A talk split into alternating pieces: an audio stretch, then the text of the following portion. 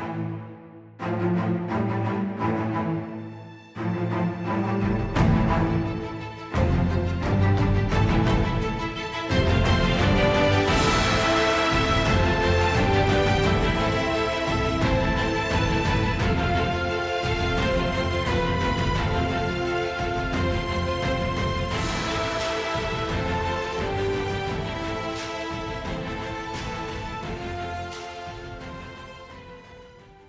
இந்திர விழா மண்டபத்தில் ராணி மயக்க நிலையில் படுத்துக்கிட்டு இருக்கும் பொழுது ராணிக்கு நிறைய மயக்க மருந்து கொடுத்துட்டு அவங்க செத்து போயிட்டாங்களோன்னு சொல்லி கோட்டை காவல் தலைவன் டைவீரியஸ்கிட்ட சொல்ல டைவீரியஸ் ராணியை செக் பண்ணிட்டு ராணி வந்து கொஞ்ச நேரத்தை கண் விழிச்சிருவாங்கன்னு சொல்லி ராணி எழுந்ததுக்கப்புறம் ராணியோட மயக்கத்திலேயே ராணி வந்து புரிஞ்சுக்கிறாங்க அந்த நேரத்தில் நமக்கு மயக்க மருந்து கொடுத்தது வேற யாரும் இல்லை டைபீரியஸான்னு சொல்லி.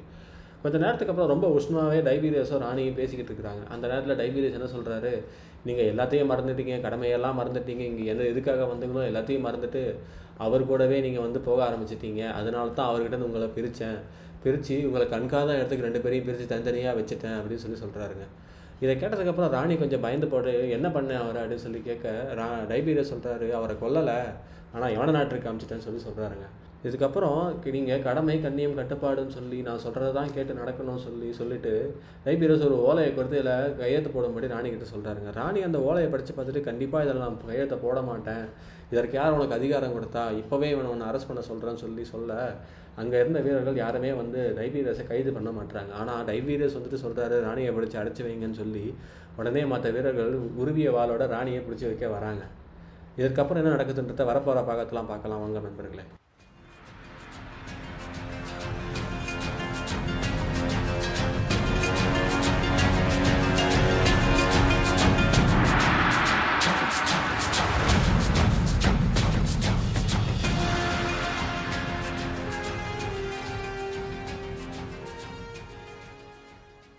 யவனராணி அத்தியாயம் முப்பத்தி ஏழு யவன மந்திரம் பூதத்தின் தந்திரம்.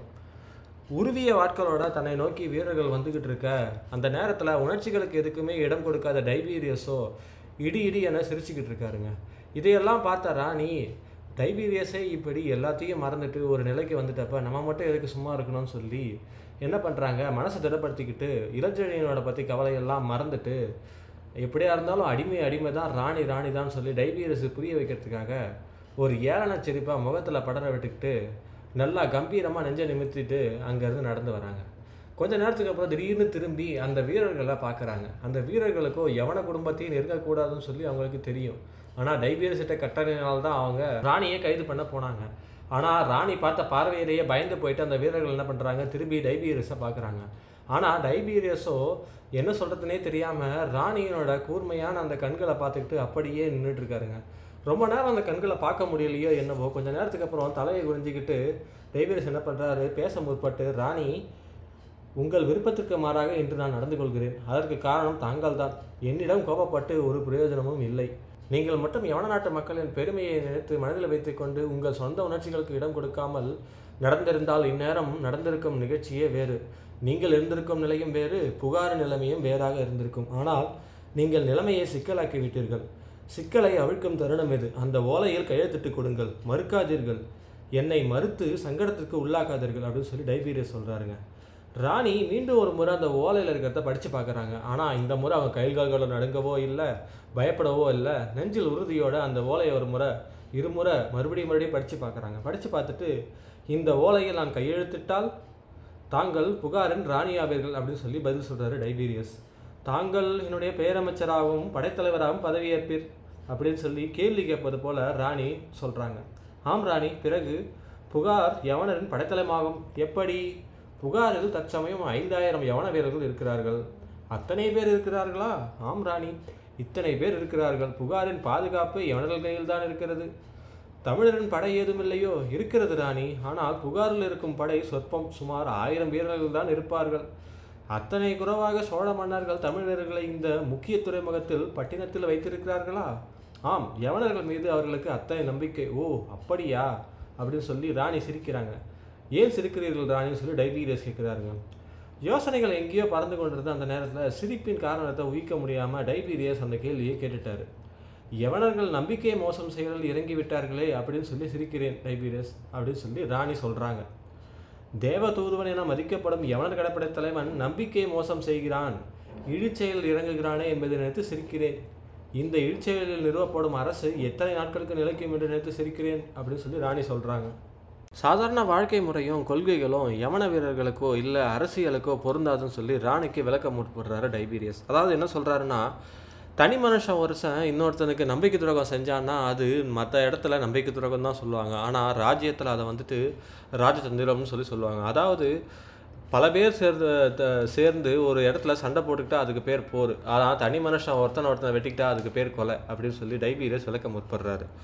அதே நேரத்தில் டைபீரியஸ் விளக்குனது நல்லாவே புரிஞ்சுக்கிட்ட யவன ராணியோ நீ சொல்வதை நான் திரும்ப ஒத்துக்கலை டைபீரியஸ் அதாவது அறவழியில் அரசை சம்பாதிக்க வேணாம்னு சொல்லி யவன குருமார்கள் நமக்கு சொல்லித்தரல ஆனால் அப்படி அறவழி இல்லாமல் இப்படி நம்பிக்கை மோசம் செஞ்சு சம்பாதிக்கிற அரசு எத்தனை நாட்கள் நிலக்கும் நீ நம்புற? அப்படின்னு சொல்லி சொல்கிறாங்க அது மட்டும் இல்லாமல் அடுத்து என்ன கேட்குறாங்கன்னா இப்படி நம்பிக்கை மோசம் செஞ்சு சம்பாதிக்கும் பொழுது மக்கள் கொதித்தெழுவாங்க கண்டிப்பாக யவனர்கள் நமக்கு துரோகம் செஞ்சுட்டாங்கன்னு சொல்லி கொதித்தெழுந்து மக்கள் போரிட வருவாங்க. அந்த நேரத்தில் கடல் அலையை எதிர்த்து போரிட்ட ஒரு பேதை பெண் போல நம்ம நிலைமை ஆயிட போகுதுன்னு சொல்லி ராணி விளக்கவும் செய்கிறாங்க அதையும் யோசித்தேன் ராணி. ஒரு நடவடிக்கையில் இறங்குறதுக்கு முன்னாடி அதோட பலாபலங்களை யோசிக்காமல் இறங்குவேன்னு சொல்லி நீங்கள் எப்படி என்னை தாழ்த்தி மதிப்பிட்டீங்க? அப்படி ஒரு அவநம்பிக்கையோ என்னோட மேலேன்னு சொல்லி ஒரு பொய்யான சிரிப்பை சிரிச்சிட்டு வருத்தப்படுவன் போல் டைபீரியஸ் என்ன பண்ணுறாரு எல்லாத்தையும் நான் யோசிச்சுட்டேன். யவன வீரர்களில் இந்த நேரத்தில் நிறைய வந்துட்டு மன்னனுக்கு சோழ மன்னர்களுக்கு உதவி செஞ்சுருக்கிறாங்க. அதனால் சோழ மன்னர் வந்துட்டு பூம்புகாரை யவனர்களுக்கு அழிக்கிறாங்க நாம் ஒன்றும் இதை போய் அபகரிச்சிக்கல. இருங்கோவேல் இதை நமக்கு அழிச்சிருக்கிறான் அப்படின்னு சொல்லி சொல்கிறாருங்க இருங்கோவேல் ஒரு கொலைக்காரன்னு சொல்லி ராணி சொல்கிறாங்க அதை பற்றி நமக்கு என்ன? ஒருத்தர் ஒருத்தர் கொல்லவே கூடவா தமிழர்களுக்கு உரிமை இல்லை அப்படின்னு சொல்லி டைபீரியஸ் என்ன சொல்கிறாருன்னா தமிழக அரசியலில் நிறைய குழப்பங்களும் ஏற்பட்டிருக்குது. இந்த நேரம் தான் நமக்கு சா சாட்சகமான நேரம். அதாவது இலங்கை சென்னியை இருங்கோவேல் கொலை செஞ்சுருக்கிறான். இதனால் அவனுக்கு எதிர்ப்பு நிறைய இருக்குது. அவன் எதிர்ப்பை சமாளிக்கத்தான் புகாரை நமக்கு அளிக்கிறான். இதனால் அவன் மீது மக்களுக்கு இன்னும் நிறைய வெறுப்பு அதிகமாகும். அந்த நேரத்தில் புகார் நல்ல முறையில் ஆளப்பட்டால் மக்கள் யவன அரசை விரும்புவாங்க? அந்த நேரத்தில் நாமும் சீரும் சிறப்புமாக இருக்கிற இந்த புகார் ஆட்சியை வச்சு தமிழகத்தையே கைப்பற்றலாம். அதனால் பிளவுபட்ட தமிழகத்தில் யவன சாம்ராஜ்யம் இங்கும் விரியும். தமிழகத்திலையும் அமைதி நிலவும். யவன மக்களோட ஆயுதங்களும் மக் மக்களை இங்கே காத்து நிற்கும். அதன் பலனாக யவனர் நாடு பொன்னாடாகும். முத்தாலும் மணியாலும் நிறைய பலம் பெறும் அப்படின்னு சொல்லி டைபீரியஸ் இந்த இடத்துல ஏதோ ஒரு கனவுல பேசுறது போல் அந்த விஷயத்தை பற்றி விவரிச்சுக்கிட்டே வராருங்க டைபீரியஸ்.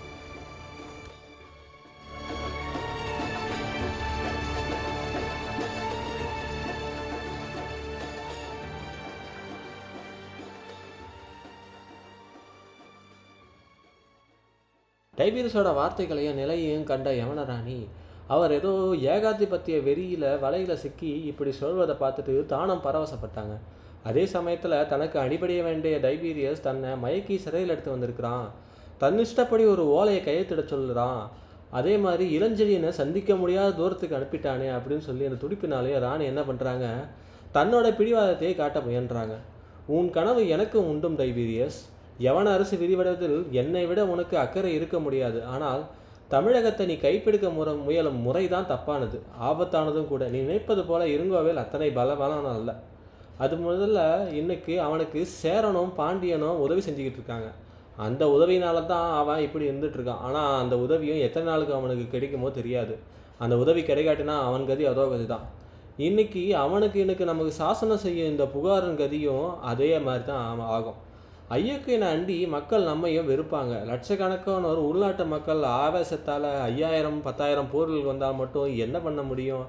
அதனால் இந்த ஓழலையில் நானும் கையெழுத்துட்டு நீயும் நானும் ராணியாகவும் அமைச்சராகவும் இங்கே ஏற்கிறது யவனர்களோட பிற்காலத்தை உருகுலைப்பது போல இருக்கும். தவிர யவன குருமார்கள் நம்பிக்கைக்கும் முரண்பாடாதாகும் அப்படின்னு சொல்லி ராணி சொல்கிறாங்க என்ன? யவன குருமார்கள் நம்பிக்கைக்கு முரண்பாடா? அப்படின்னு சொல்லி டைபீரியஸ் ஆச்சரியத்தோட கேட்க ஆம் டைபீரியஸ் யவன குருமார்கள் என்ன சொன்னார்கள் தெரியுமா?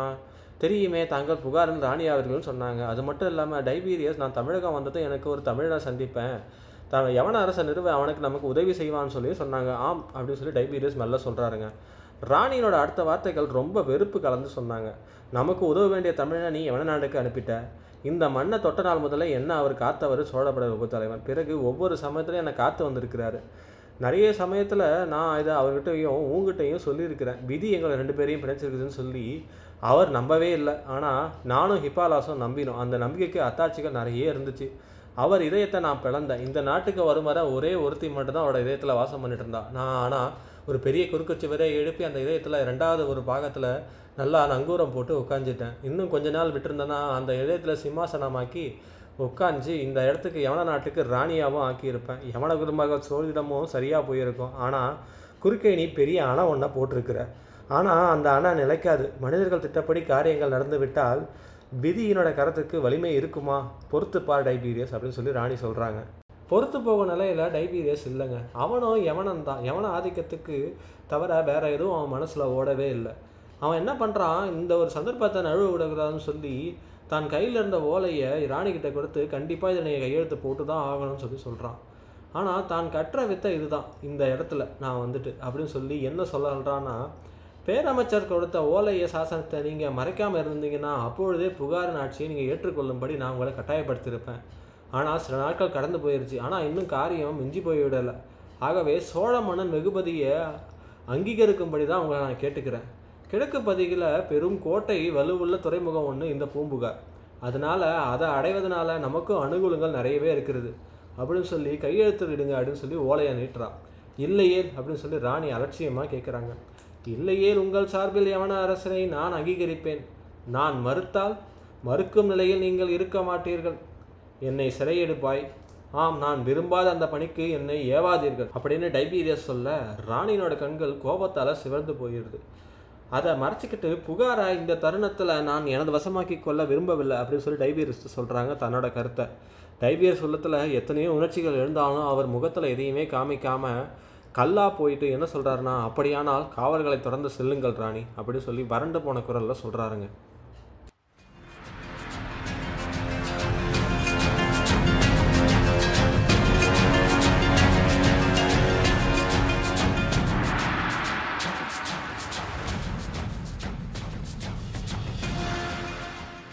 ராணி டைபீரியஸோட முகத்தை நல்லா ஏறெடுத்து பார்த்துட்டு அவனோட முகத்தில் ஏதாவது உணர்ச்சிக்க தெரியுதான்னு பார்க்குறாங்க. எதுவுமே தெரியல. அந்த சமயத்தில் தன் திட்டங்கள் நிறைவேற்றுவதில் தான் டைபீரியஸ் உறுதியாக இருக்கிறானோ தன்னை சிறை செய்வதை ஒரு கடமையாக கருதுறான்னு நினச்சிக்கிட்டு அவங்க என்ன பண்ணுறாங்கன்னா டைபீரியஸோட முகத்தையே உத்து பார்த்துக்கிட்டு கொஞ்சம் நேரம் நிற்கிறாங்க அதுக்கப்புறம் அந்த வீரர்கள் நோ- நோக்கி நடந்து போகவும் செய்கிறாங்க வீரர்களும் முதல்ல ஏற்பட்ட பயத்தினால ராணியோட அருகில் போகாமலேயே கொஞ்சம் தூரம் தள்ளியே போகிறாங்க ராணியும் கீழே இருக்கிற இந்திரா விழா விடுதியில் கீழ் அறையில் ஒரு புகை செஞ்சுட்டு வாயில் நின்று காவல் காக்கவும் செய்கிறாங்க ராணியும் காவலர்கள் உள்ளே வரலன்றதை புரிஞ்சுக்கிட்டு அறையை சுட்டு முத்தும் பார்க்குறாங்க ஒரு அரசுக்கு வேண்டிய சகல சௌகரியமும் அந்த அறையில் இருக்குது அப்படின்னு சொல்லி ராணி புரிஞ்சுக்கிறாங்க. தான் சிறை செய்ய மட்டும் முன்னாடியே ஏற்பாடு செஞ்சு வச்சுட்டு தான் டைவீரஸ் இதெல்லாம் பேசியிருக்கிறான்னு சொல்லி புரிஞ்சிக்கவும் செய்கிறாங்க அந்த அறையோட கோடியில் உள்ள அறையில் ஸ்நான அறைகளும் படுக்க அறைகளும் ஓய்வெடுக்க தனித்தனியாக அறைகளும் பலகைகளும் நிறைய திரவிய பொருட்களும் நிறைய அந்த சோழ நாட்டு ராணிகள் தங்கும் அறையில் ஒன்றா இது இருக்கணும். அதனால தான் இத்தனை பொருட்களும் இத்தனை சுகபோகத்தோட அந்த அறை பெரிய ஒரு விசாலமான அறையாக இருக்குதுன்னு சொல்லி ராணி புரிஞ்சுக்கவும் செய்கிறாங்க அந்த அறையினோட ஓரத்தில் சரணத்தின் வழியாக எட்டி பார்த்தா காவிரி ஓடிக்கிட்டு இருந்தது நல்லா வெளியில் தெரிஞ்சுது. எதிரே தெரிஞ்ச வானகர கரையும் குன்றையும் அதன் பலமான கோட்டை வரிசையும் கண்டு ராணி பெருமூச்சிடுறாங்க. கோட்டை தலைவனும் எவன நாட்டிற்கு சென்று போயிருக்கிறான் அப்படின்னு சொல்லி அங்குள்ள குமரன் சன்னியும் பராத வல்லனுக்கும் அவங்க எப்படி நினச்சிக்கிட்டு இங்கேருந்து சொல்லுவாங்க? ராணி கொஞ்சம் கலங்கி போய் தான் நிற்கிறாங்க டைவீரஸ் எந்த ஒரு காரியத்தில் முனைஞ்சாலும் அதை திட்டமாக செய்து முடிப்பான்னு கொஞ்சம் கூட சந்தேகம் இல்லாத ராணி இளஞ்செழியன் கதையை நினச்சி ரொம்ப கவலைப்படவும் செய்கிறாங்க இளஞ்செழியன் நிலையை பற்றி கவலையை வானகர கரையை குண்டில் எப்படி செய்தி அனுப்பலாம்னு சொல்லி பகல் முழுதும் யோசித்து யோசித்து பார்த்துட்ருக்காங்க ஆனால் யோசித்து யோசித்து எந்த பயனும் தராதப்படவே ஏதாவது பண்ணலாம்னு சொல்லி உள்ளத்தில் கொஞ்சம் கொஞ்சமாக பயத்தில் வந்து ராணி அப்படியே உட்காந்துடுறாங்க தனக்கு உணவு கொண்டு வந்த பணியாட்களிடமும் உடை ஆபரணங்கள் கொண்டு வந்த ஆட்களிடமும் யமன பணிப்பெண்களிடமும் ஏதோதோ விஷயத்தில் எப்படியோ விசாரித்து பார்த்தோம் யாருமே எதுவுமே பதில் சொல்ல பயப்படுறாங்க. காரணம் என்னென்னா டைபீரியஸ் அப்படி ஒரு கட்டளையை அவங்களுக்கு இட்டுட்டு போயிருக்கிறாரு. அதனால் ராணி என்ன பண்ணுறாங்க கொஞ்சம் எதாத்தையும் செஞ்சு பார்த்துட்டு ஒன்றுமே பண்ண முடியாதுன்னு சொல்லி சோகமாக அங்கேயே உட்காந்துடுறாங்க பகல் போயிட்டு இரவு வந்துச்சு. அந்த இரவும் எந்த சாந்தியும் ராணிக்கு அளிக்கவே இல்லை. சில வினாடிகளில் படுக்கையும் சில வினாடிகளில் பலகனுக்கு அருகிலையும் இங்கே அங்கே ஓடி ஓடி போய் நடந்து நடந்து ராணி காலத்தை கழிச்சிக்கிட்டு இருந்தாங்க. அந்த பலகனியும் ஒரு ஜாமத்துக்கு அப்புறம் சாந்தப்பட்டு வெளிப்புறத்தில் பலகனியை எட்டி எட்டி பார்க்குறாங்க ஏதாவது நமக்கு வீரர்கள் நம்மளை காப்பாற்ற வருவாங்களான்னு சொல்லி. ஆனால் அதுக்கு மேலே அந்த இடத்துல நடக்கிறதுக்கு எதுவுமே இல்லை. ரெண்டாவது ஜாமமும் முடிஞ்சு போச்சு. தனக்கு உதவி வர எதுவுமே கிடைக்க போகிறதில்ல தான் இனிமேல் ஒரு டைபீரியஸோட அடிமை தான் சொல்லி ராணி புரிஞ்சுக்கிறாங்க. ஓரளவு மனோதைரியம் உள்ள ராணியும் அந்த நேரத்தில் மனதைரியம் இருந்துட்டு கொஞ்சம் கொஞ்சமாக பயந்து போயிட்டு அவங்களோட நினைவு எங்கே போகுதுன்னா கடலில் எங்கேயோ போயிட்டுருக்கிற இளஞ்செழியன் கிட்டே போகுதுங்க.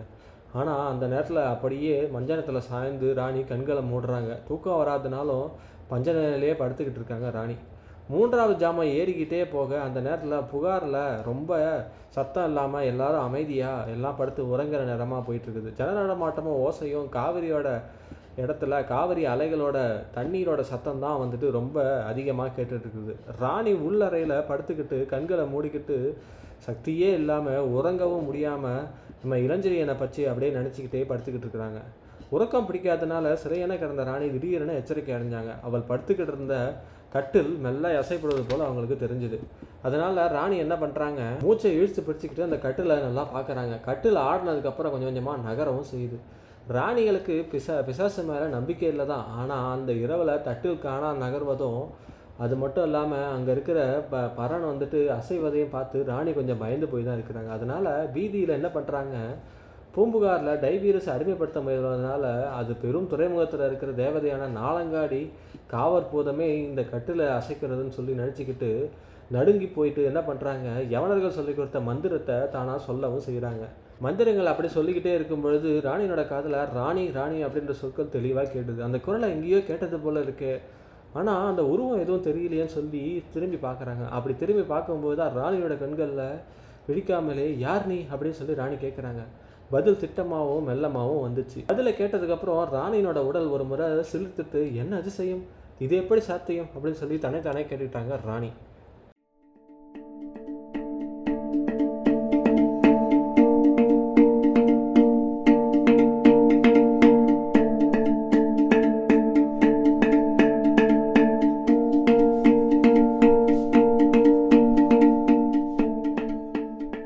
ராணி அப்படி என்னத்தை பார்த்து அதிசயமாக கேட்டுக்கிட்டாங்க.